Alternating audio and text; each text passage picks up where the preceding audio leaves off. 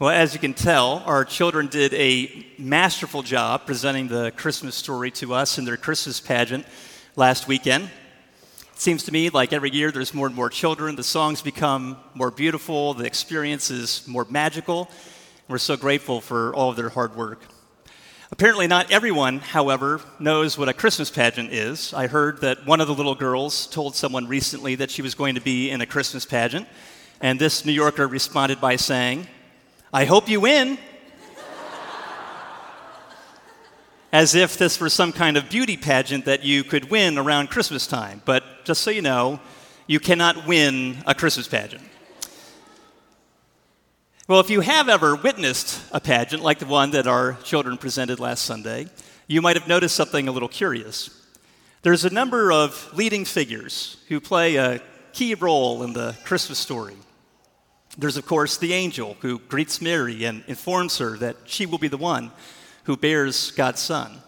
And then Mary famously receives the role that God has entrusted to her by saying, "I'm the servant of the Lord. Let it be to me according to your word." And then there's the angel that announces the birth of Jesus to the shepherds. "I bring you good news of great joy that is for all the people." And then the shepherds decide among themselves that they're going to go see this thing that has happened in Bethlehem. Key figures with important lines. But did you notice there's one person who never says a thing, and that's Joseph. Joseph is right there all throughout the story, but he never speaks a word. And in fact, there's not a single recorded word of Joseph in all of Scripture. So he's key to the action. We see him in the Gospel of Luke as well as the Gospel of Matthew, but he never says a thing.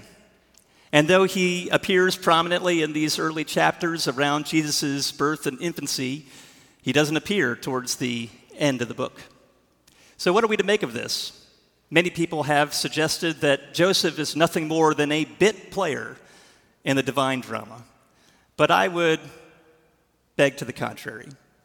I would say that Christmas would simply not be the same without Joseph. And so today, my goal here is to try to draw Joseph out of the shadows and reveal just how important of a role he has to play. If I could be anybody in a Christmas pageant, I'd want to be Joseph. And let me show you why. Well, Advent is a time of waiting. And so during this season, we have been engaging in a brief sermon series, which we have entitled The Actors of Advent. We've been taking a look at those key figures that play a pivotal role within the unfolding drama of the Advent story, and all of whom remind us that during this season of waiting, we're called to an active and expectant faith, rather than succumbing to passivity or indifference. And that, of course, is true throughout the Christian life. We're called to anticipate God's future promises in our actions now.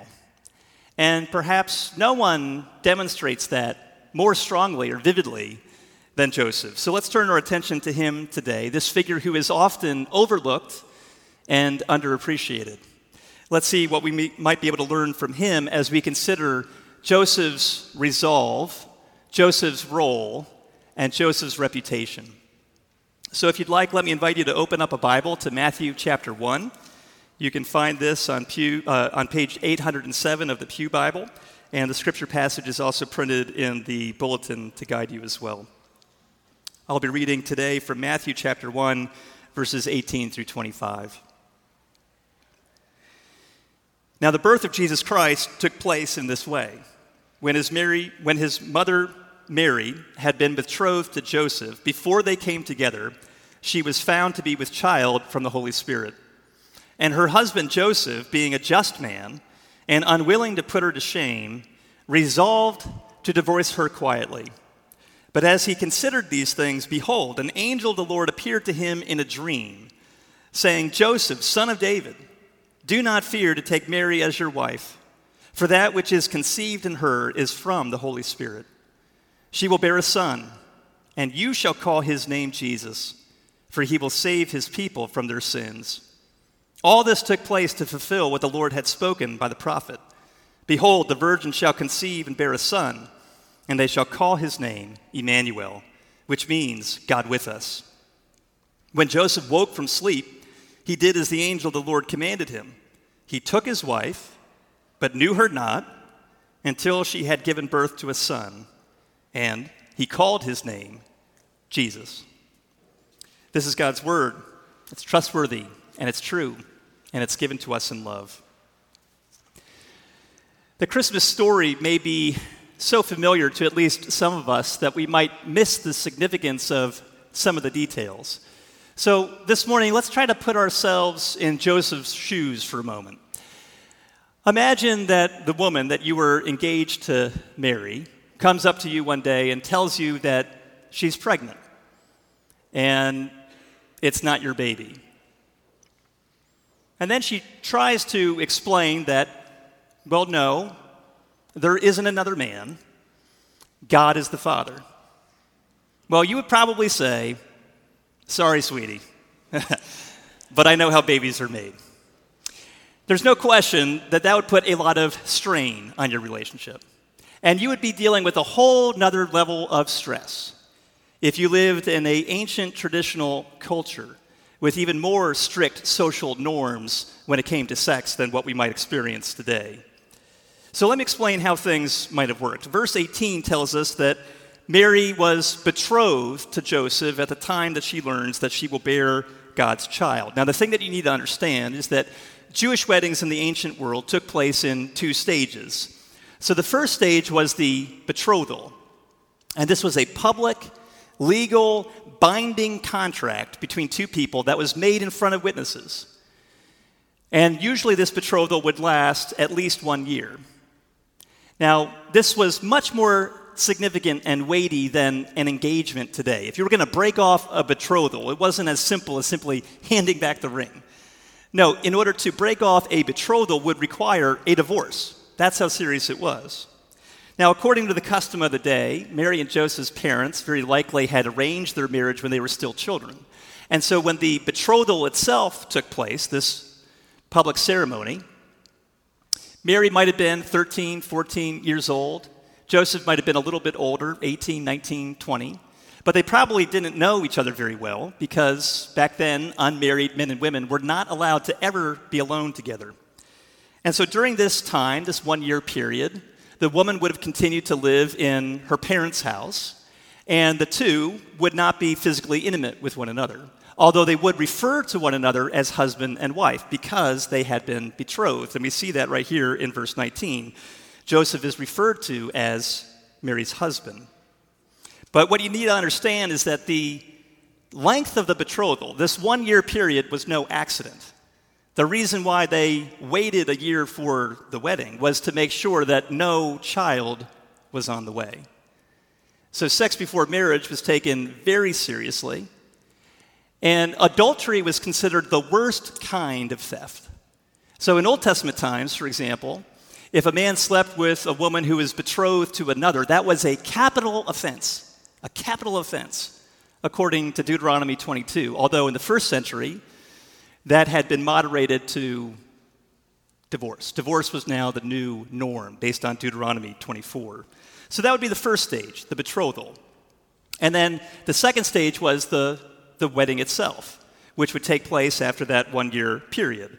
So the marriage would take place in a public ceremony. At that point, the husband would take his wife home to live with him, and that is when the two would come together as a married couple.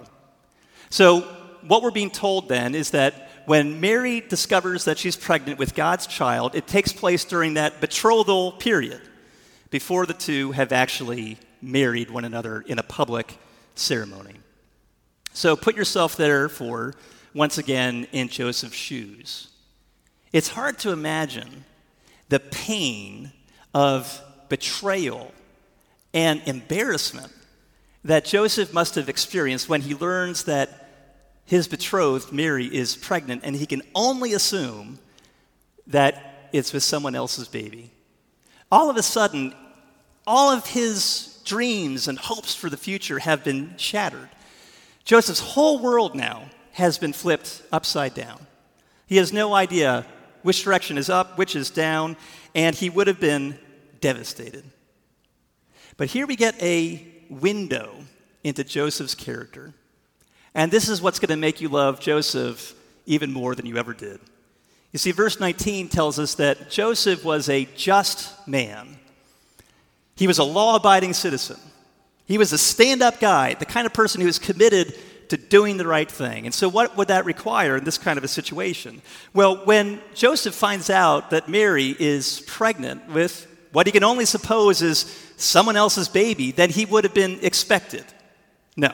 He would have been required. He would have been required to divorce her. He lived in a society where he couldn't give Mary a second chance, even if he wanted to.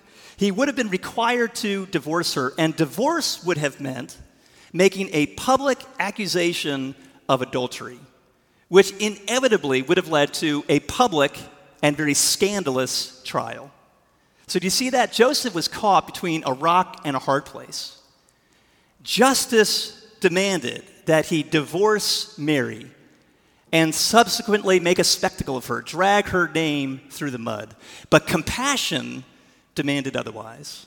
So what would he do? What could he do?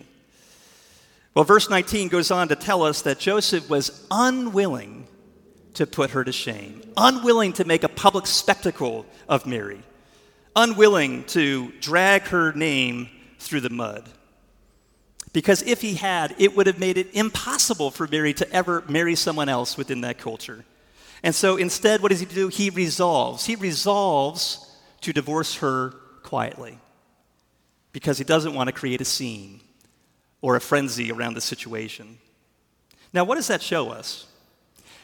First of all, it reveals the forgiving spirit of Joseph, that he's willing to take this action when, as far as he knows, Mary has cheated on him. He doesn't know any better.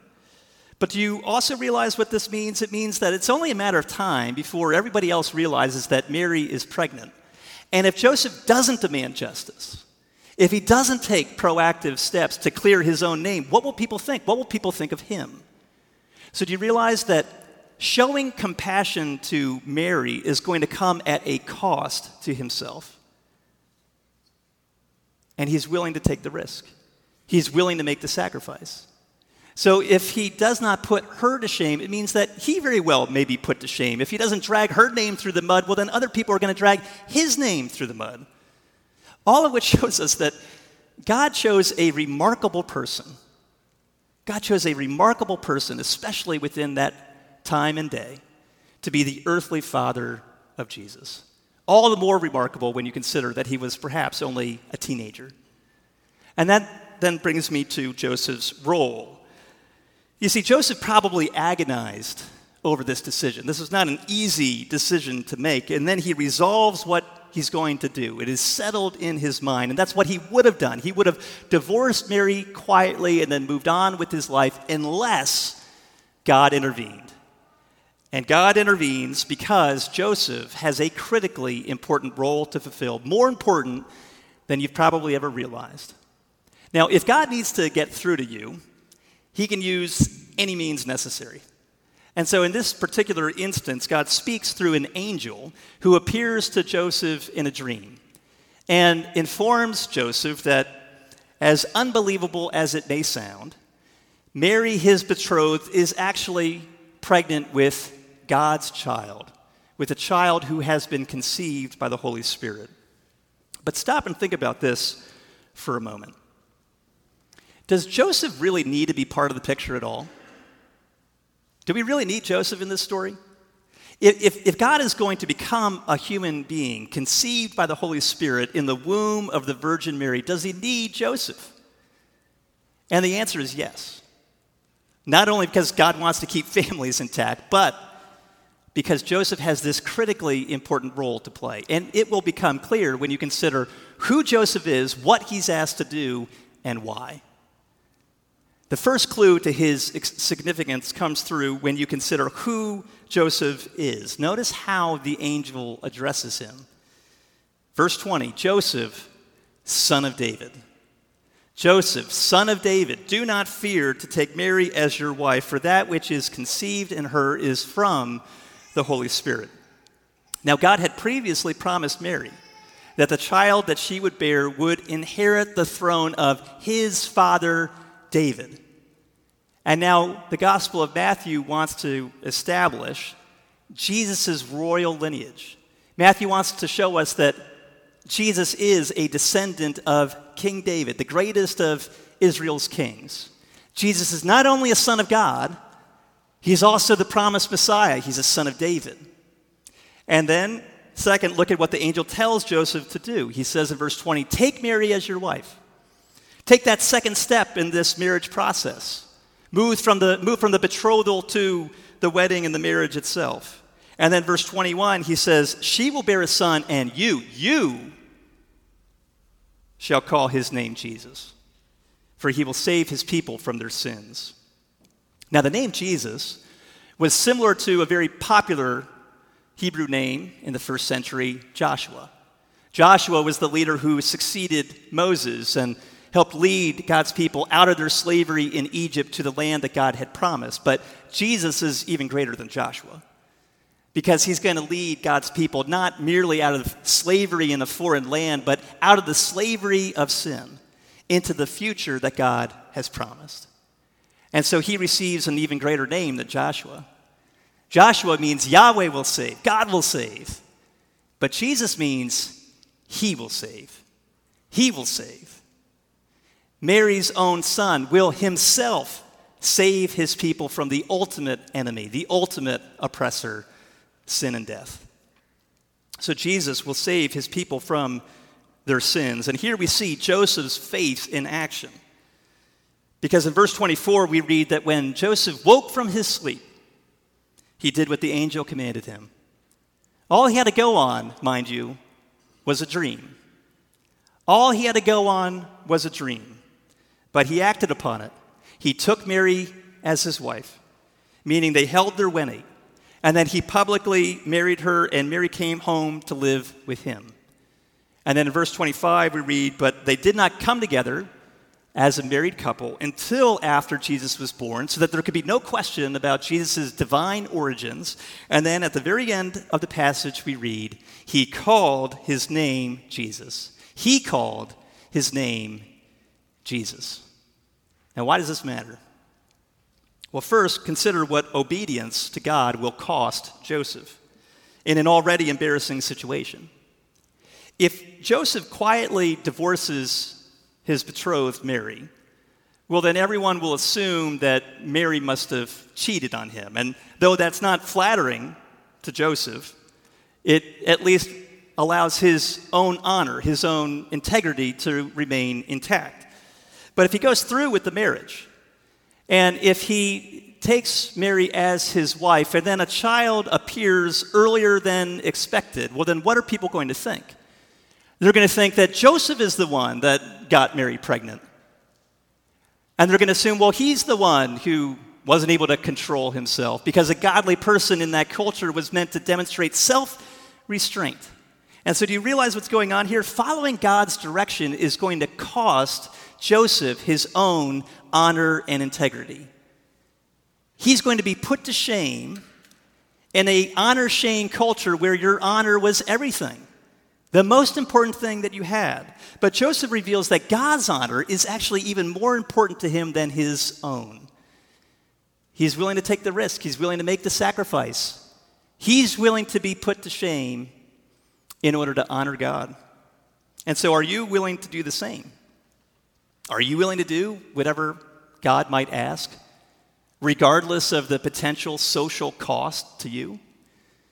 And consider Joseph, he only had a dream to go off of. You've got so much more. You know so much more about God, his faithfulness, his commitment to you. You've got all the pages of Scripture that spell out for you the kind of life to which God is calling you. Joseph only had a dream, but he acted on it because of his convictions. But that's not all. There's something more. There's an even greater reason why this matters. You see, by doing what God says, by following God's orders, Joseph formally adopts Jesus as his own son. He completes the marriage, he takes Mary as his wife, and he names Jesus. He gives Jesus his name. And by doing so, he adopts Jesus as his own. He doesn't keep this child at a distance, but rather he takes Jesus into his home. He takes Jesus into his heart. He takes Jesus into his life, and he becomes his adopted father. Now, some might look at this critically and say, oh, I mean, technically, Joseph wasn't really Jesus' biological father, so Jesus can't really be said to be a son of David. But if you miss this, you will miss the gospel. If you miss this, you will miss the gospel because adoption lies at the very heart of the Christian message. The theologian J.I. Packer once said that adoption is the highest privilege of the Christian. Adoption is the highest privilege of the Christian. He once wrote, "If you want to judge how well a person understands Christianity, find out how much she makes of the thought of being God's child and having God as her father. If this is not the thought that prompts and controls her worship and her prayers and her whole outlook on life, it means that she does not understand Christianity very well at all." Adoption lies at the very heart of the Christian message, and it is the highest privilege of the Christian. So if you say that Jesus wasn't really the son of David because he was only adopted by Joseph, well, it just shows that you have no idea how seriously adoption was taken in the ancient world. Tell that to Caesar Augustus. Octavian Augustus had Julius Caesar as his father, but Julius Caesar wasn't actually his biological father. Julius Caesar was his great uncle. But Julius Caesar adopted Octavian Augustus. He gave him his name, and he named him as the heir, so that when Julius Caesar was assassinated in 44 BC, what happened? Well, Octavian Augustus not only received his name and his estates, but the loyalty of his legions of soldiers. So if you want to say that, well, Octavian Augustus wasn't really the heir of the throne of his father, Julius Caesar, think again. Now, adoption was taken incredibly seriously in the ancient world, and it plays a critically important role within the scriptures as well. So Joseph has this role to play. He adopts Jesus so that he might inherit the throne of his father David. He establishes his lineage as a son of David on Joseph's side. And what then does all of this tell us about Joseph's reputation? Well, he's got a reputation for being the strong and silent type. He's the silent guy in the background who never says a word. But we should remember him not merely for his silence, but for his action. We should remember him for his compassion, for his courage, and for his conviction. Despite finding himself in this difficult, painful, and embarrassing situation, he resolves to show compassion to Mary.